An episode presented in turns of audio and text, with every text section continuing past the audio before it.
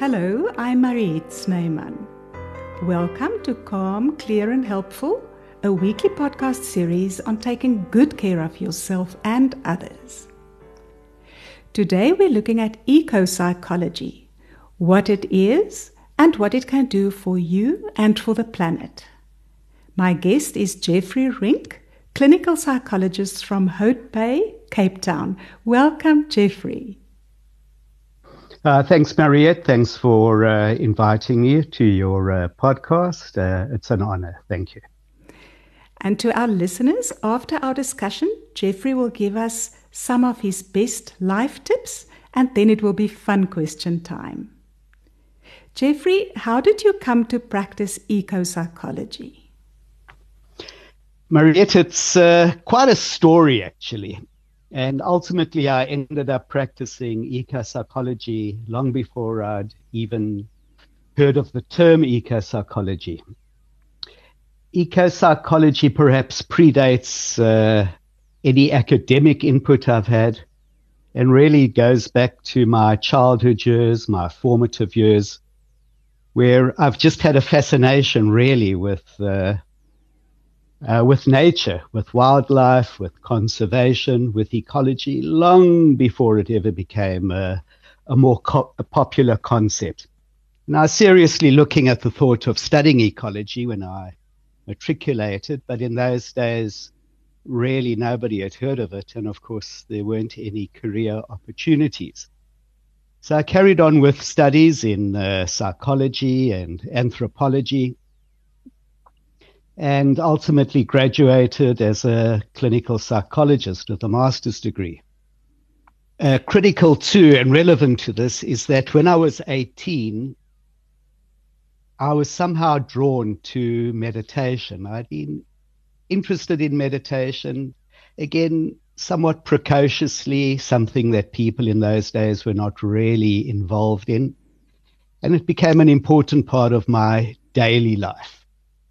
And so in my clinical studies, uh, I was meditating daily. We got exposed to some clinical hypnosis. And I realized the connection there between meditation, hypnotherapy. Fast forward a few years, and I found myself getting immersed in the world of clinical hypnosis and studied as far as you could in the world of hypnotherapy, becoming a diplomat of the Society of Clinical Hypnosis. And also, all at the same time, spending time hiking, going into the bush, uh, exploring wilderness, and uh, being in a clinical psychology practice. And uh, yeah, I went on a uh, week's holiday into the bush an exploration into a really remote part of the greater Kruger Park with a friend of mine who is a psychiatrist, a Jungian analyst. And just the two of us were in the bush together, and I felt a calling, uh, literally a calling. I felt inspired to do something therapeutic with wilderness. There was no guideline. I'd never heard of anyone else doing this. And after this trip, this was in 1997, I went about putting my calling into action. And so went about planning my very first wilderness therapy retreat. And in that, I would integrate psychotherapeutic principles. I'd integrate principles of meditation, ecology, which had always fascinated me, African culture, which I had studied, shamanism, uh, adventure, walking. All of this I would integrate into a meaningful whole and make sure that uh, it would be a deep, meaningful, intrapersonal and interpersonal and transpersonal experience uh, a prerequisite always is that no alcohol, no drugs were allowed. And that I wanted these experiences to be clean, pure, absolutely down to earth, um, authentic experiences where people stayed in basic accommodation and really could make contact in a deep, meaningful way with Mother Earth. And so the trip started, and I must say, I didn't know if what I was doing was legal or not, how the tourism authorities on the one hand would respond, and how psychology on the other hand would do it. But nevertheless, I went with my calling and took my first group on a wilderness retreat in 1998. And I must say, I haven't looked back since. It's been an important part of my life, absolutely impassioned. And with my very last trip, just over a month ago, to my first trip in 1998, I still carry with me the same passion, enthusiasm, curiosity, sense of adventure, life, wonder, bewilderment, privilege with each and every trip that I go on and uh, that my clients join me on. That's broadly speaking how it started. Over the years, um, I've become exposed to uh, eco psychology concepts, eco psychology literature, books in our courses in eco psychology, uh, masters and PhD programs. And in fact, on a tourism level, I've been adopted by South African Tourism, who very much uh, support the work I do. And uh, in fact, have supported me in joining the South African tourism teams to several international tourism expositions, both abroad and in South Africa. So, from rather hesitant uh, beginnings, really going under the radar, um, I have become uh, a fully fledged, legit, above board organization, uh, carrying the blessing of uh, psychology on the one hand and uh, SA tourism, tourism authorities on the other. So it's been a huge journey, a personal growth journey, and uh, opening frontiers really for psychologists in South Africa to, and internationally actually, to get involved in. So, in a way, perhaps with that being at the forefront of eco psychology and eco psychology development in South Africa. That's broadly speaking how I got involved. And Marietta must say, all of this has been driven by interest, passion, commitment, and it's the non material incentives for me that have been the driving force. Uh, eco psychology certainly has been, as, as, as a calling, it has not been a paid for. Uh, uh, a, a profession that actually pays. It's my deep involvement in it, where the reward for me really over the decades now has been in the giving and phenomenally, materially, significantly altering the lives of some people through their encounter with wilderness. I must say, it sounds like a wonderfully organic process that you went through through the years. Uh, Mariette, spot on. It has been organic. Uh, it's been uh, there's been several catalysts involved, uh, time and time again. New variables coming my way, and yes, connecting with the earth on the one hand, and uh, following the calling really has allowed it to be organic. It's flowed, and uh, in being organic, a lot of the time it's been it just has been an intuitive, creative, non intellectual process. And I must emphasize that. It's been a creative process, it's been intuitive, it's been following a calling. Uh, very much organic and growing in its own way as I've grown in my own way over the decades. Each process actually uh, having a synergy and complementing the other. And then maybe we can have a look at eco psychology. As you said, it has developed now into uh, sounds to me like an academic discipline. Could you talk about that? Well, yes. Uh, there are universities now offering courses in eco psychology.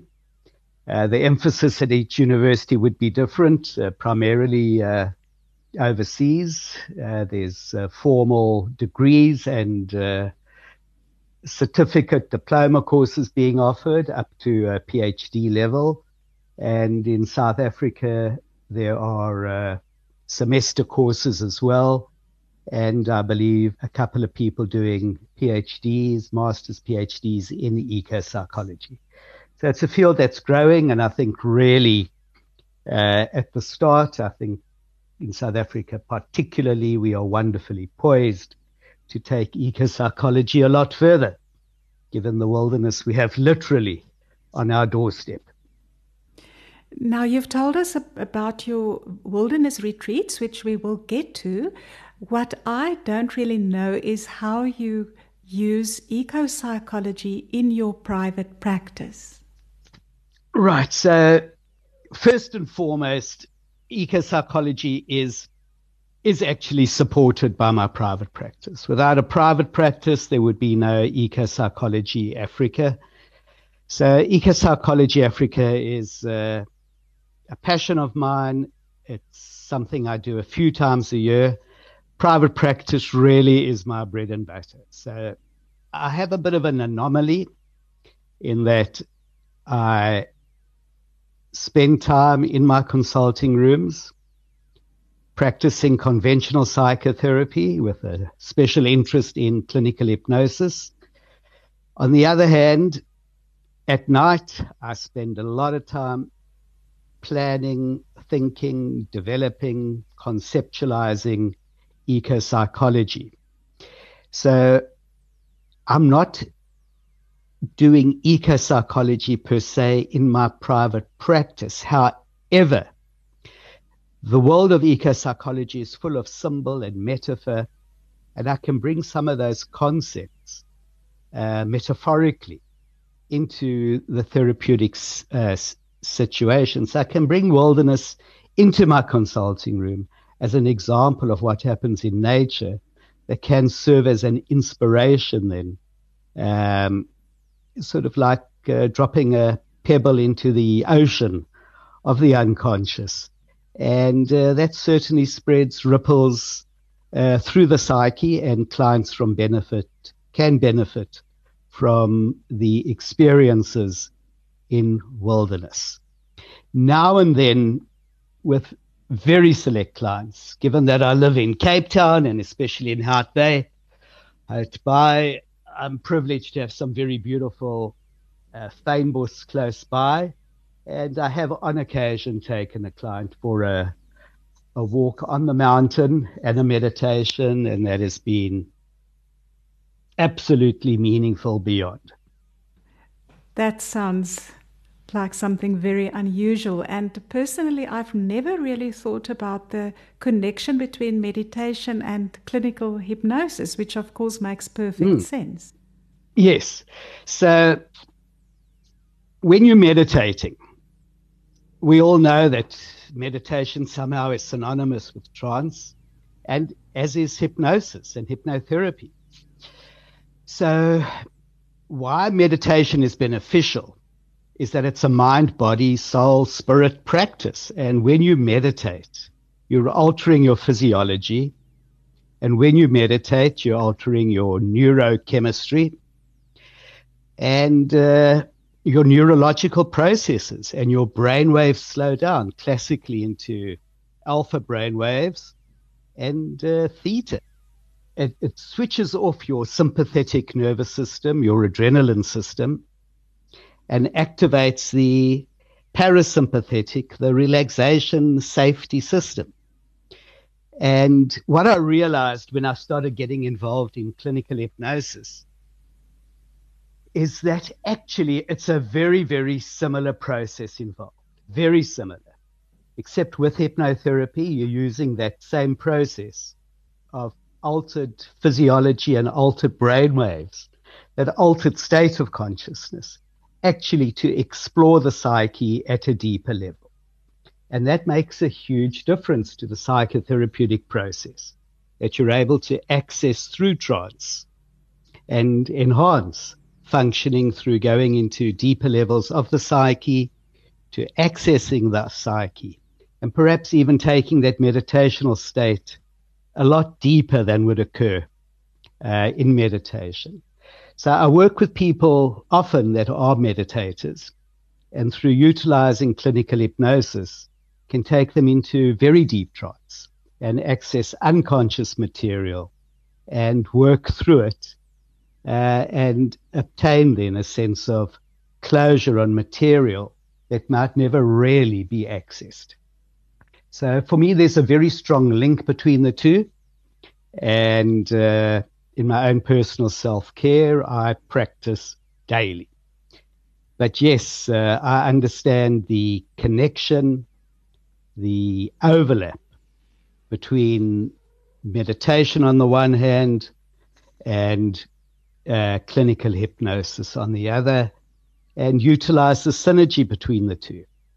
To take it a step further, meditation is often something you do on your own. So it's a personal activity, although, of course, it can be done on a group level with a group energy involved.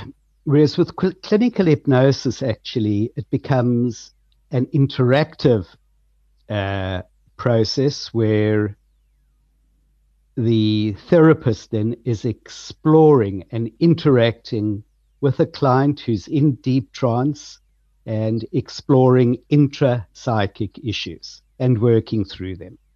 Not just a matter of accessing, it's a matter of working through, working through, and working through physically, through the emotional body, and ultimately in lighter trance at a more in a more cognitive, intellectual way so that it's a full experience.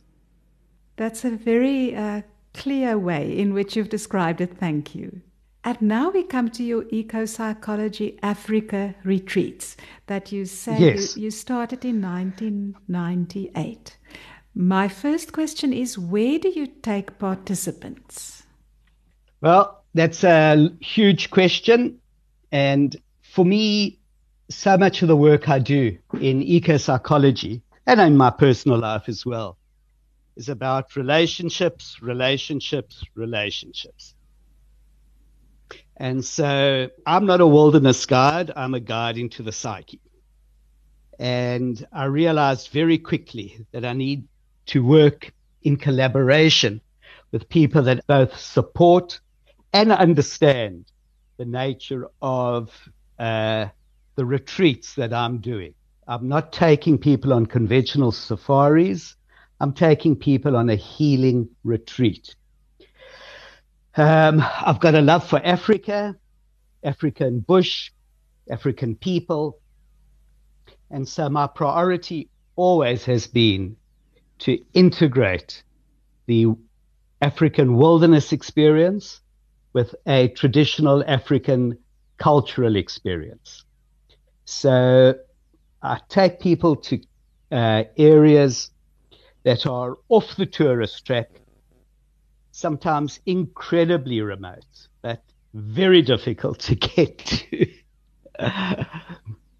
and uh, have utilized the same areas generally on the I started off on the western border of the Kruger Park area in the Greater Kruger National Park, unfenced, but not not actually in Kruger, but on the western borders, where I would be in small basic camps without any other tourists, and where there would be a traditional Tsonga village, Shangaan Tsonga village nearby, and later on Venda villages nearby.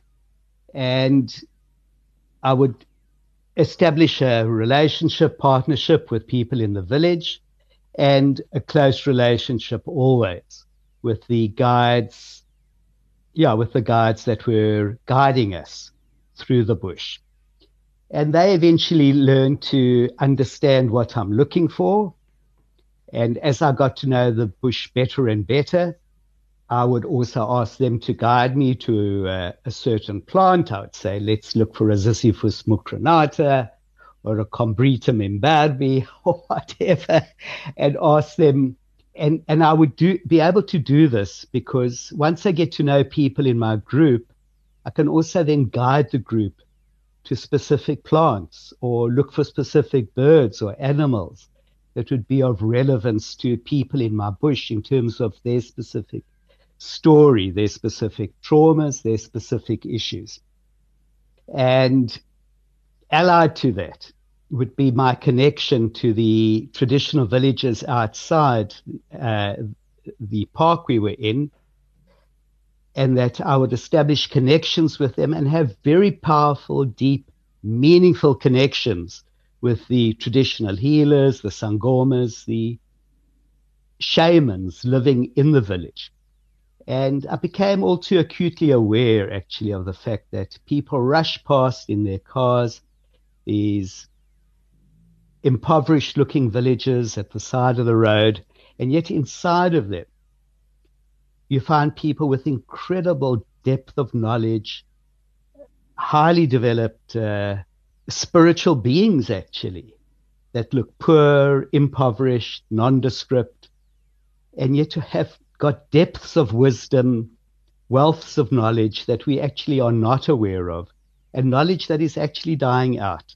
So there would always be the synergy then between my guides in uh, in the bush, in the game reserves we were in, and the people in the villages outside. And they got to know me and would provide me and my clients with the most incredible, meaningful experiences and transportation, really, into a, an astounding world. And so working with the traditional healers often would be a, a major uh, consultation, sometimes lasting an hour, two hours or more, several healers working with one person. And so often my client experiencing this shamanic journey with the healers would be absolutely blown away with the in depth accuracy of what they had come out with and would carry on with their suggestions once they had returned back home. So, to get back to your question, I tended to use the same sort of areas uh, repeatedly for many years because it's only through my relationships with the local people that I could have the depth and quality contact that ultimately emerged uh, through their trusting me.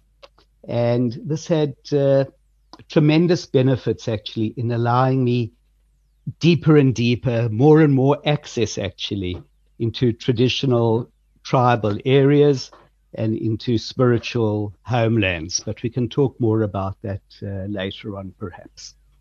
And um, over the last few years, I have actually started exploring beyond Kruger, Venda, Mapungubwe, and taking groups now into Botswana and the Okavango Delta, the Khwai River area of Botswana. And I'm using local people, local guides as much as possible in everything I do. I also take groups now to Zambia, and uh, Tanzania has also become a, another focus of mine. So I'm going off the beaten track generally and exploring increasingly more remote parts of Africa while they are still there. And in all of this, establishing meaningful connections with my guides in these areas. And the focus always is on down to earth, uh, a good connection, deep connection with my guides, and exposure to African culture, African spirituality. It sounds as if uh, you, the people you take on these retreats won't know what to expect. So it sounds to me as if it's a very rich experience with, with many unexpected events and connections. Uh, absolutely. So, first of all, I'm taking people out of their comfort zones. I'm not taking my clients into luxury lodges. Although I have been contracted to do a couple of such experiences, but I'm taking people out of comfort zones, more basic, more down to earth, and uh, they're getting exposed to a world that they haven't been exposed to. And I tell you, people that have been with me, that have been into the bush in uh, in very comfortable ways, are um, overwhelmed actually at the extent to which they can benefit from a more down to earth, more unsanitized uh, bush experience. It's what we're experiencing outside of where we're staying that's important, not what's in your accommodation that's important. Yes. And so many of the people coming with me actually are people that are repeating their trips. I've had a couple of people doing 10 trips, eight trips, seven trips, six, etc. So I have a regular contingent of people that are returning to do trips again and again because they are quite unique. There are no offerings quite like this, where you're having a a down to earth wilderness experience combined with the uh, psychological interpretations that happen in eco psychology. So it's an in depth, enriching experience that people are getting exposed to. You were saying that you sometimes ask the guide to lead the group to a certain plant, for instance, or a bird. Mm, Could mm. you give us an example of, of how you would integrate that with a specific member of the group's experience? Yeah, so I haven't been able to use any textbook to uh, guide me on how to do this so over the years now, I've built up my own, um, if I can say, uh, knowledge about the plants, the animals, stories about them. So uh, let me think of an example. In South Africa, we know about mopani trees, mopani worms, and we can, in the Kruger Park, drive past thousands of hectares of Mopani forest. But actually, there's an incredible symbolism that I discovered about the Mopani. And what happened is that one of my guides was explaining how when a Mopani tree is being browsed, let's say by an impala or a kudu, the Mopani doesn't have any thorns to protect itself. But what it does do when there's a predator, when it's being browsed, when it's being predated upon, is that it sends tannin to the leaves that are being eaten. And the leaves become bitter. And then the predator, let's say the kudu, will then walk away and leave that tree. So the tree sacrifices a, a few leaves. The leaves become unpalatable and the tree is saved. And the question I asked this guy, who was quite knowledgeable, I asked him if the tree can make itself bitter, then why not just be full of tannin, bitter all of the time? And the answer was that if it's bitter all the time, if it's releasing tannin all the time, then it actually affects its growth and development. And it can't grow to its full, yeah, it can't grow properly. And that got me thinking deeper and extrapolating from that into us, into Homo sapiens. Mm. And that is, it's so important to be appropriately defensive to protect yourself when appropriate. But if you're on the defensive or if you're on the attack all of the time, then it actually stops your own personal growth and development. So to grow and develop, actually, you need to let your defenses down. You need to let your guards down. You can't be bitter all of the time. You can't attack. You can't defend all of the time because then it impinges on your own personal growth and development. And I think there's a very powerful metaphor there whether it's for a person, whether it's for a, a company, or whether it's for a country that's building its defenses up all the time, but not concentrating on other areas internally that need growth. And if I see somebody battling with issues like that, of being defensive or of maybe being too aggressive, I'll ask the guide, is there a Mopani around that we can go to? And there's other similar trees that we can look at or other plants. So that's an example of how I would maybe use uh, nature to provide a very powerful metaphor. And it goes further because if you're on the defensive all the time, let's say a kid in school that's anxious all the time, that's angry all the time, they can't focus, they can't concentrate, the brain is so filled with, the body is so filled with adrenaline that they actually can't focus on the lesson in front of them on the school board. It, a, it actually impacts on your ability to integrate other relative information that can help in your growth and development cognitively, uh, interpersonally. Yeah, a powerful lesson coming from there. And also taken a step further, it's fascinating to know that the trees also are communicating with each other. So when that Mopani is being predated on, it also sends a message, a chemical signal to other trees in the area that there's predators around. And those leaves then become bitter, become tannin rich before the, before the kudus get to them. So that area is saved from being browsed. And so there's this amazing world of interconnectivity actually. There's interconnectivity and interconnectedness that we're unaware of, that we're actually unaware of. And we're aware now of the chemical messages. But in years gone past, there was a more esoteric uh, meaning attributed to it. In other words, that somehow the trees are telepathically in contact, but actually there's a chemical signal that's being sent from tree to tree. Going deeper, Mariette, all those trees are connected by their root system, but that's another story. So you look at a tree, and a tree's not standing there in isolation. It's got roots going down into the earth, and the roots are connected to trees underground. And underground, you've got this mycelium, these fungi that are connecting all the trees to each other, this vast interconnected network of life right under the ground that we're uh, that we're walking on.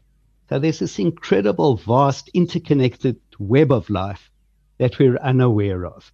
And so to get back to your question, one of the things I would look for, something would be, say, a mopani tree, uh, a buffalo thorn tree, a leadwood tree. I can look at uh, golden orb spiders, cuckoo birds there elephants, lions. There's so many different stories, metaphors, symbols to utilize in the bush. But maybe on another very basic level is seeing the bush in terms of the conscious, the pre-conscious, and the unconscious. And what you're seeing growing in a certain area in a wilderness is not growing there arbitrarily. It's growing there because those trees are growing there. Plants, the grasses, the bushes are growing because of the soil. And the animals that you find there and the birds and the insects are there because of the trees and the grasses, the bushes and the soil. And the soil is determined and the quality of the soil is determined by the rocks underneath and the whole substrate underneath, which is the unconscious. So below the soil, you've got the unconscious that we can't see, but everything underneath is determining what's on top. It's the water, it's the rocks, it's the soil. And that attracts the animals or repels the animals. That's why you find an- certain animals and birds in one area and not in another. So it's a wonderful symbol then, then for the psyche because in our lives, in our personal lives, what we are showing, our conscious mind actually depends on what we've been through at a deeper level or the formative influences, the rocks, the soil, the tectonic plates underneath us all determine how we behave, how we present, how we look, how we relate to other people. So there's powerful symbols everywhere, all of the time.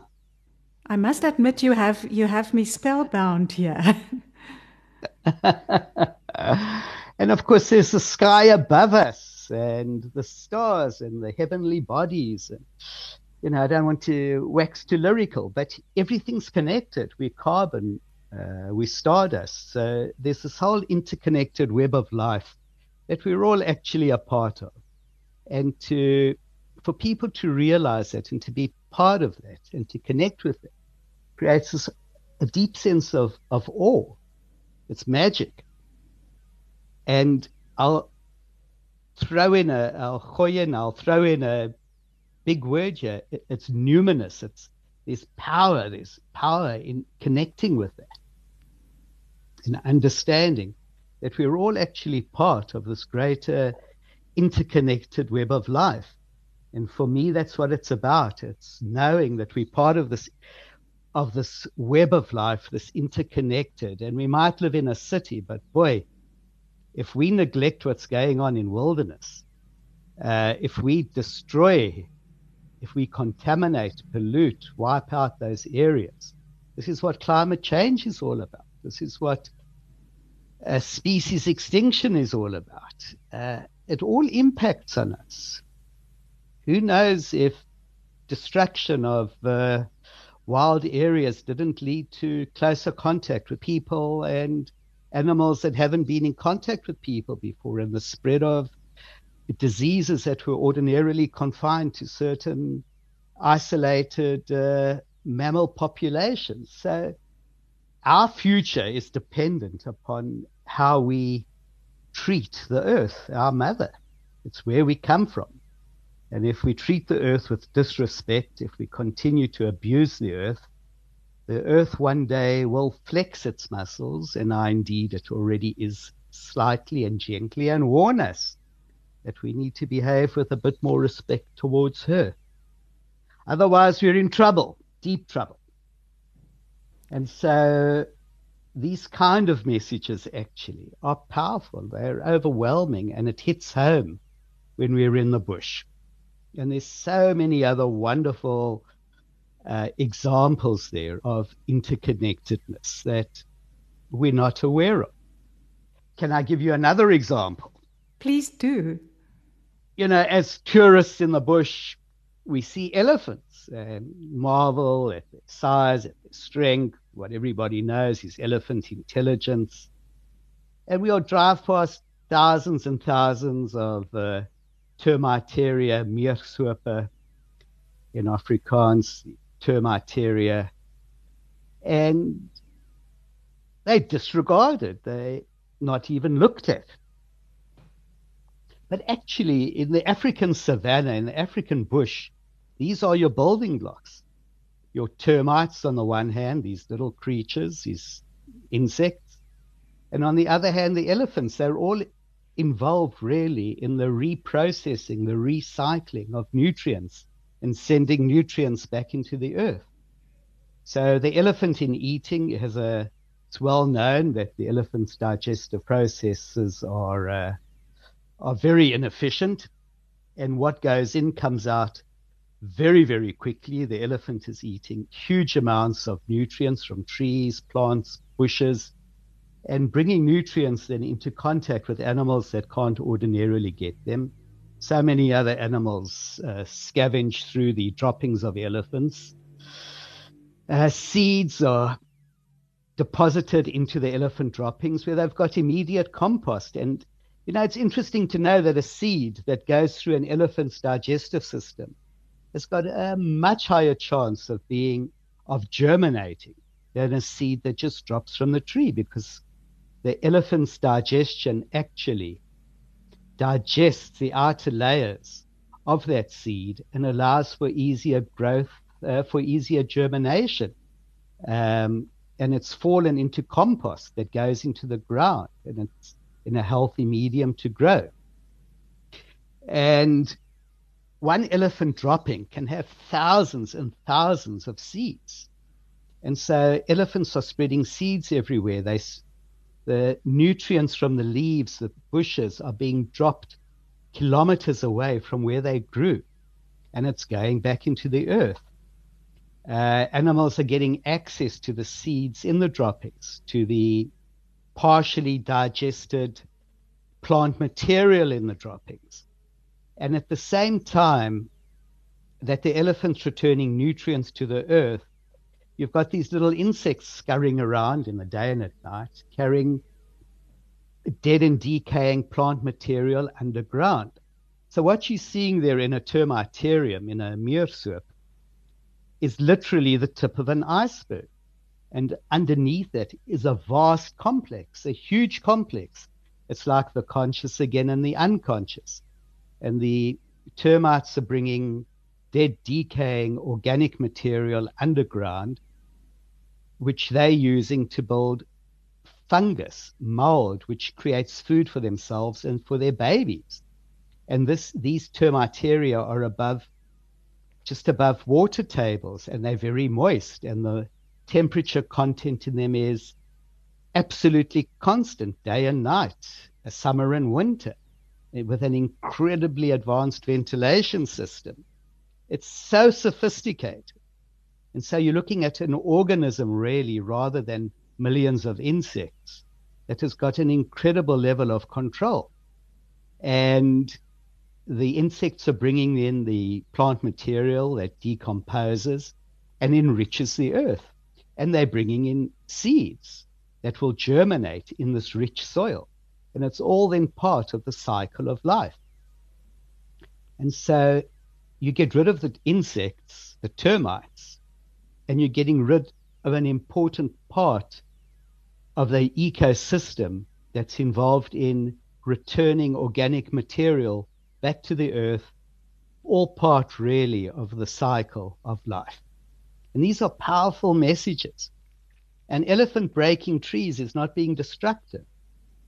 It's in a system where there are not fences. Those trees, those branches that are being broken down will actually stop the flow of water in a flood and build up islands of sand, of topsoil. And in that topsoil, there'll be seeds and in the branches of the tree that's been broken, the little seeds can germinate and be protected from, from browsers. Those branches eventually uh, decompose and go back into the go back into the earth. Those branches that are broken have got leaves that browsers eat. So things are not happening arbitrarily. There's a deeper meaning and purpose. Uh, there's a function behind everything that's happening in a natural system. And we're not aware of it and we interfere, and there's unintended consequences to everything that we do. When listening to you, I get the feeling that uh, a feeling of expansion. So it really connects me to a much greater whole. And I suppose that is what your uh, your members on the retreats experience as well. Absolutely. So it's to be part really of a that we're part of an interconnected whole, and it is expansive, and it's it's about having respect. And for me, my retreats are about not just respecting each other, but about respecting life and the life around us.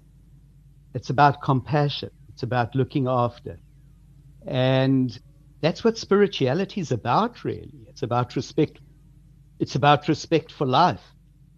And that's the overall message, actually, that I'd like people to come back with about life, about having respect for life. It seems to me that if people's issues are addressed on these retreats, then they can be sure it will also be done with respect. Absolutely. So, uh, you know, initially I would only take people with me that were in therapy with me, but over the years, really, I've expanded the whole concept to take anybody that's interested in a deeper, more meaningful wilderness experience.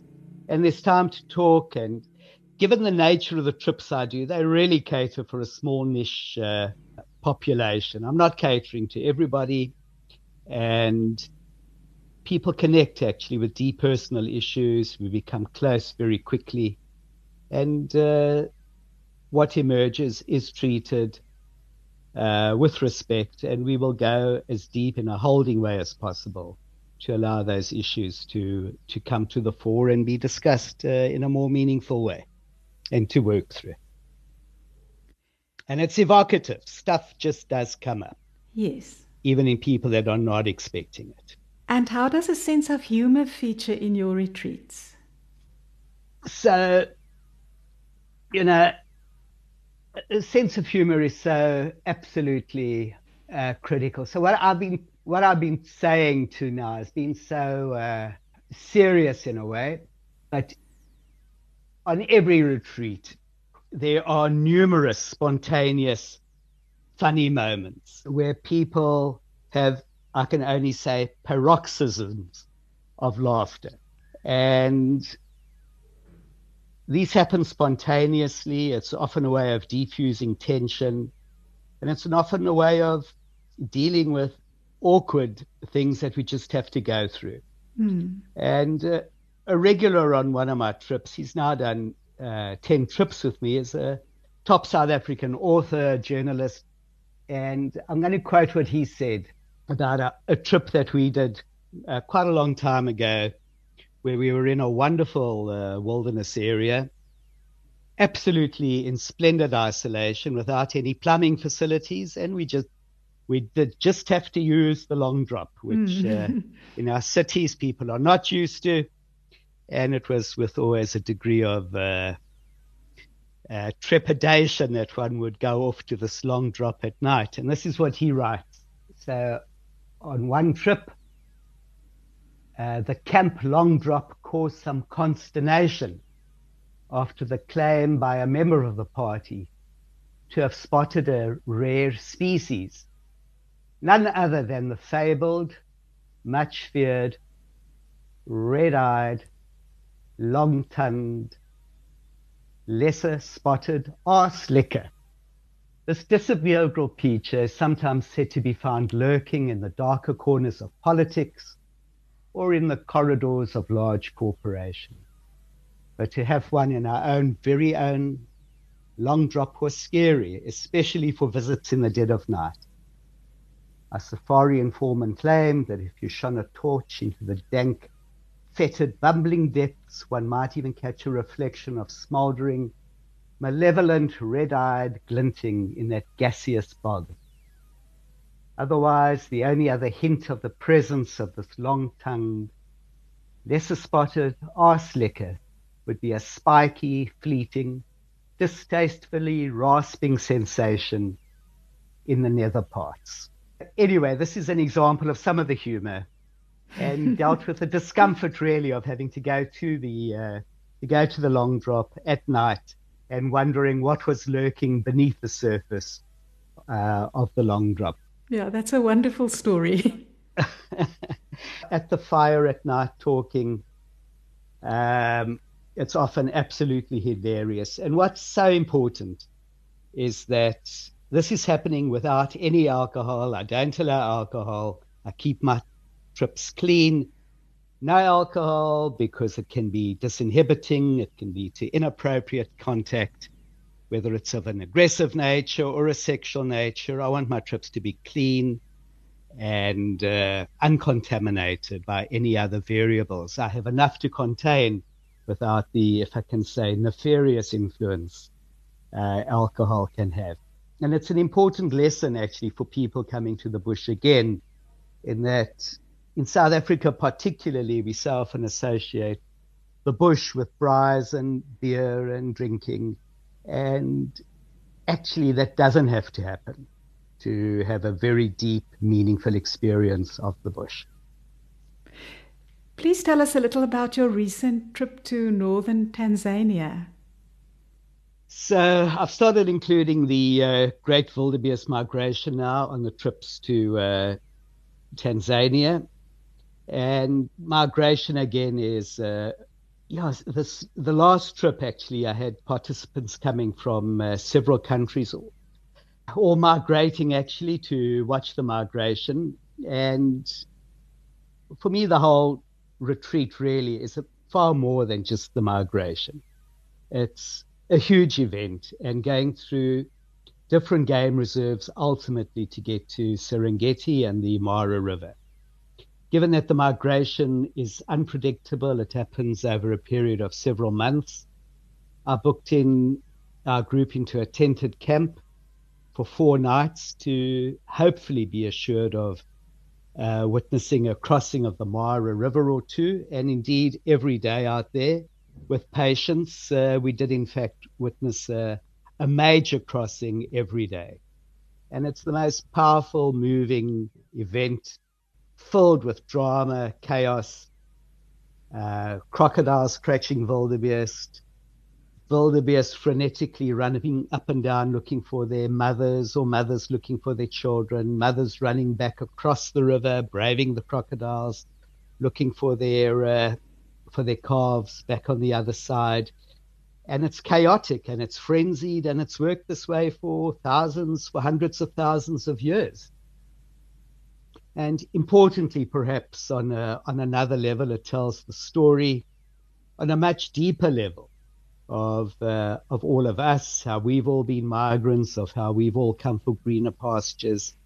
It tells the story, too, of how in the migration, the wildebeest, zebra, Thomson gazelle, as they're migrating, are leaving behind rich droppings, and their hooves are pushing cutting those droppings into the earth as compost and fertilizing the soil. So as they move from one area to the next, they refertilizing, recomposting that area so that when the rain comes again, they're going to have food again. So it's an exercise in perpetual motion. It's an exercise in renewables. They don't eat up everything. They eat, they move, they leave behind uh, they take their lives into their own hands to move to a better place. But everywhere they go, they're also restoring and replenishing nature. It's a vast renewable cycle, and we need to be aware of that. They don't have a parasitic connection to the earth as we do. We take and do not give back. Actually, they have a perfectly sustainable way of life that's been this way for millennia and uh, they take and giving. There's a synergy, there's a symbiosis, and man can learn from that. We just take and take and take. We parasitic, and we destroying and are destructive. So these vast herds actually have been able to live this way in a far healthier way than we're able to. In symbiosis, in uh, synergy, in a mutually beneficial way and carry on living this way. In contrast, man is uh, is taking and taking and taking, and sooner or later the earth is going to run out of resources. Yeah, so powerful message actually behind behind the migration, and uh, interestingly enough, everybody with us had in their immediate past or in the generation or two before been uh, was a descendant actually of a migrant who had had to leave because circumstances were bad in the areas that they lived in. It seems on these retreats that, that one's well one's history and circumstances can be reflected quite miraculously in what you see around you. Well, absolutely. So I would say there's a certain kind of synchrony, and things happen. Uh, there's no you know, there's meaningful coincidences that happen in the bush time and time again. And we can be dealing with an issue, and suddenly there's a sign from the bush that actually comes in synchrony with uh, a dynamic that's happening in the bush. And things aren't just happening, they're happening for a deeper reason. And we respect that, acknowledge that, and continually are in a state really of immediacy. I must emphasize that I don't plan anything. Uh, the trips are uncoordinated, uh, uh, unchoreographed. Mm. I can only do the basic logistics when I'm sitting and planning it and make sure that I've got my bases covered. But once I'm out there in wilderness, nothing's coordinated. Nature just does have a mind of its own, and events emerge totally unexpected. And uh, I will explore them, analyze them in depth. Yeah, I just want to add something else about Tanzania. So, following on the trip in Tanzania, as I said earlier on, for me, critical actually is the uh, relationship I have with my guides. And without doubt, it's because of this relationship that my guides really go the extra mile for me.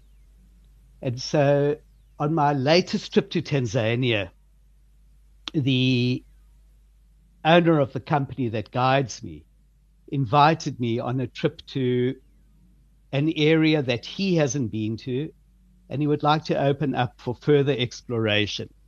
And this is Lake Tanganyika and uh, the reserves where you find your chimpanzees.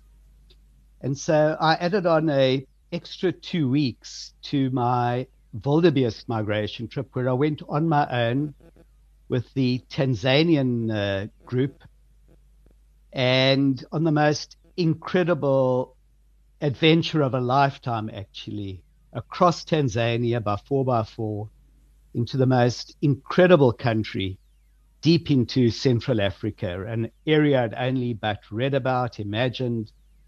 And uh, throughout, I was the only, uh, if I can say, Caucasian presence in this area.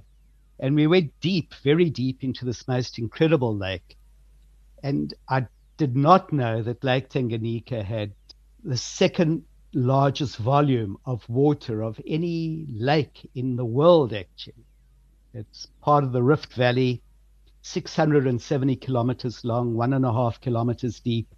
And it's on the shores of Lake Tanganyika that Jane Goodall was sent by uh, Louis Leakey, the great paleoanthropologist, to study chimpanzees in the early 1960s. And so off I went with my uh, Tanzanians to Gombe Streams National Park, where Jane Goodall did her research, and did chimpanzee trekking in the forests uh, along Tang- Lake Tanganyika. And awesome, absolutely beyond belief. And people put trekking gorillas on their bucket list adventures to do this wild remote adventure is certainly the most off the tourist track, unbelievable experience. And to see chimpanzees in the wild actually having just completed a hunt and eating monkeys that they had killed, actually, I'd never expected in my life to see. Goodness. And we had to get there by boat, a three and a half hour boat drive along the shores of the lake and then, to my astonishment, after there, we went to a game reserve that was even more remote and deeper into Lake Tanganyika than, uh, than, than was imaginable. By four by four on ridiculously impassable tracks and roads, crossing rivers on ferries to the Mahale Mountains National Park, a vast area, the only place where you find lions and chimpanzees still living together. And uh, we eventually got to the camp headquarters where we caught a boat late at night to get to our camp very, very late at night at Lake Mahale, Uh, sorry, at, at the Mahale Mountains Game Reserve and they did uh, chimpanzee trekking under really very, very difficult adventure beyond conditions. Very tough, very hard, thick bush, using machete to cut, to cut a path through the bush. And over here you've got primates, uh, chimpanzees and others that are being studied by Japanese researchers, incidentally, that have also been there since the 1960s. And this is a magnificent, wild, remote, difficult to get to place. And the stuff that adventure dreams are made of. All on the shores of Lake Tanganyika, which is remarkable, water clear, and actually very good snorkeling. So a lot of fish you find in tropical fish tanks actually come from Lake Tanganyika. And so I certainly hope to do, and I will do, a trip for the very adventurous and reasonably fit to uh, go to Lake Tanganyika, the Gombe Stream National Park, and the Mahale Mountains National Park for about a 10 day retreat after the rains when they're more accessible in about uh, May or June of, uh, of next year. An adventure beyond belief and rewarding for body, psyche, soul on another level. Yeah, that sounds like something you could not really describe to anyone else. Uh, correct. Yeah. Jeffrey, where can listeners get more information about your work? Okay, so I've got a website, not really updated all that frequently, but my website is www.ecopsychologyafrica. It's one word, ecopsychologyafrica.com. And they can become friends of Ecopsychology Africa on Facebook and email me at shrink at Tiscali, T I S C A L I dot Koza. I repeat, shrink at Tiscali, T I S C A L I dot Koza. Right, and I'll attach the link of your website to the podcast. Yeah, thank you. And just one other area I wanted to mention that is of importance on my uh, retreats. It's about consciousness and altering consciousness uh, naturally. And this is where I combine my roles as psychotherapist, as clinical psychologist, uh, my clinical hypnotherapy, the meditation, and alter consciousness naturally in, in wilderness settings. And what happens when you're meditating, and especially when it's in a wilderness area, something profound happens. So when you meditate, when you go into trance, you're altering the way your body functions therapeutically. You're switching off your sympathetic nervous system. Importantly, your uh, brain waves are changing, your consciousness is altering. And when your brain waves change, when consciousness alters, you're altering the way you think, feel, you're switching off the filter between the conscious and unconscious minds. And after walking in the bush, after being exposed to wilderness, after being exposed to other people and being relatively undefended, you're getting new insights, new understandings about yourself, about the world around you. And that is just so important. And it leads to people gaining new insights and really having epiphanies and coming out of their wilderness retreat with new ideas to follow up on, uh, new practices to bring into their daily life. So for me, these are transformative healing retreats. And I'll play on the words transformative in that they really are transformative, deep, meaningful experiences. And to add to that, given that they often are pretty basic, I compare it to having unprocessed food. And that is that uh, the more unprocessed your food is, the richer in nutrients it is, the longer it takes to digest and absorb, and the longer it takes for the nutrients to enrich you, to flow through you, uh, to nurture you. And that's what I believe my trips are about. It takes time to, like a raw image, perhaps in a photograph. They have to be edited, they've got to be processed, and processing takes place long, long time after the trip has ended. Thank you. Thank you, Jeffrey. And now for your best life tips.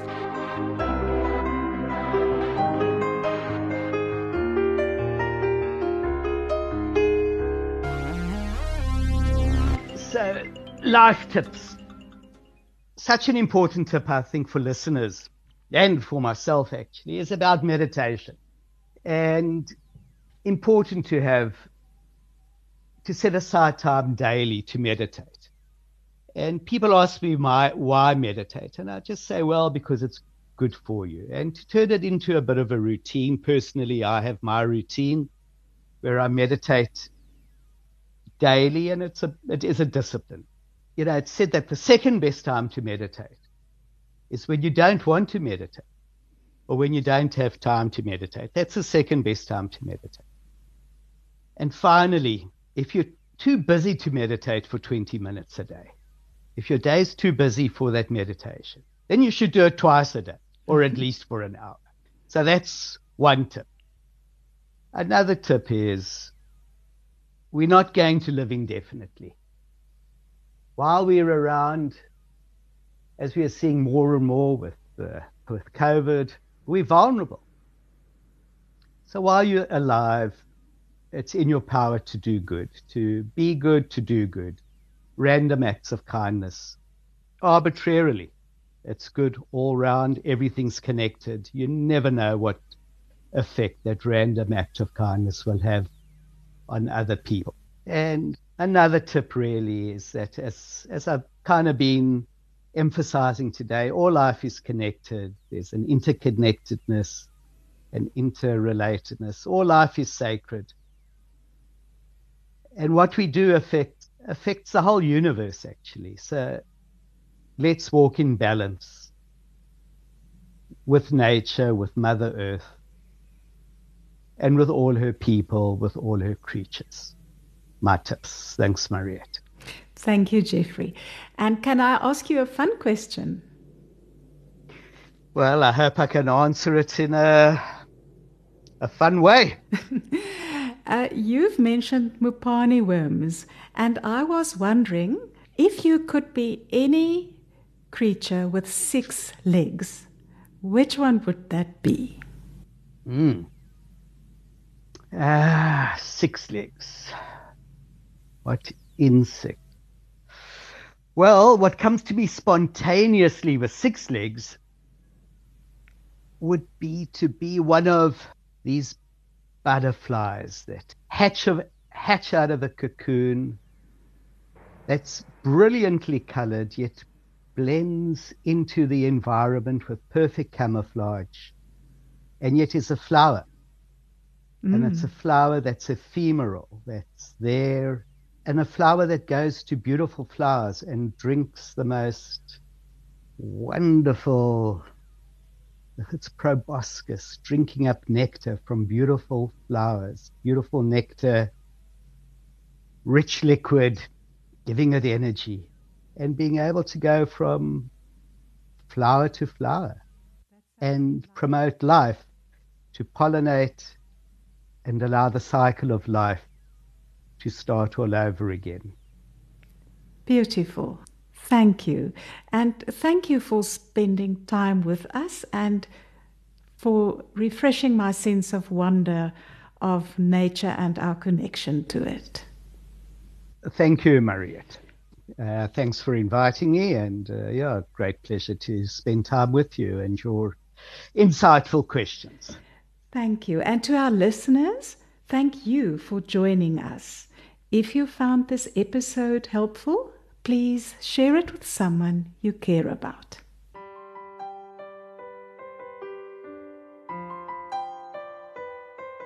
If you'd like a more fulfilling relationship with your beloved, if you wish parenting could be easier, or if you're interested in upping your emotional well being, you're welcome to visit my website, mariettesnyman.co.za for free articles and podcast episodes.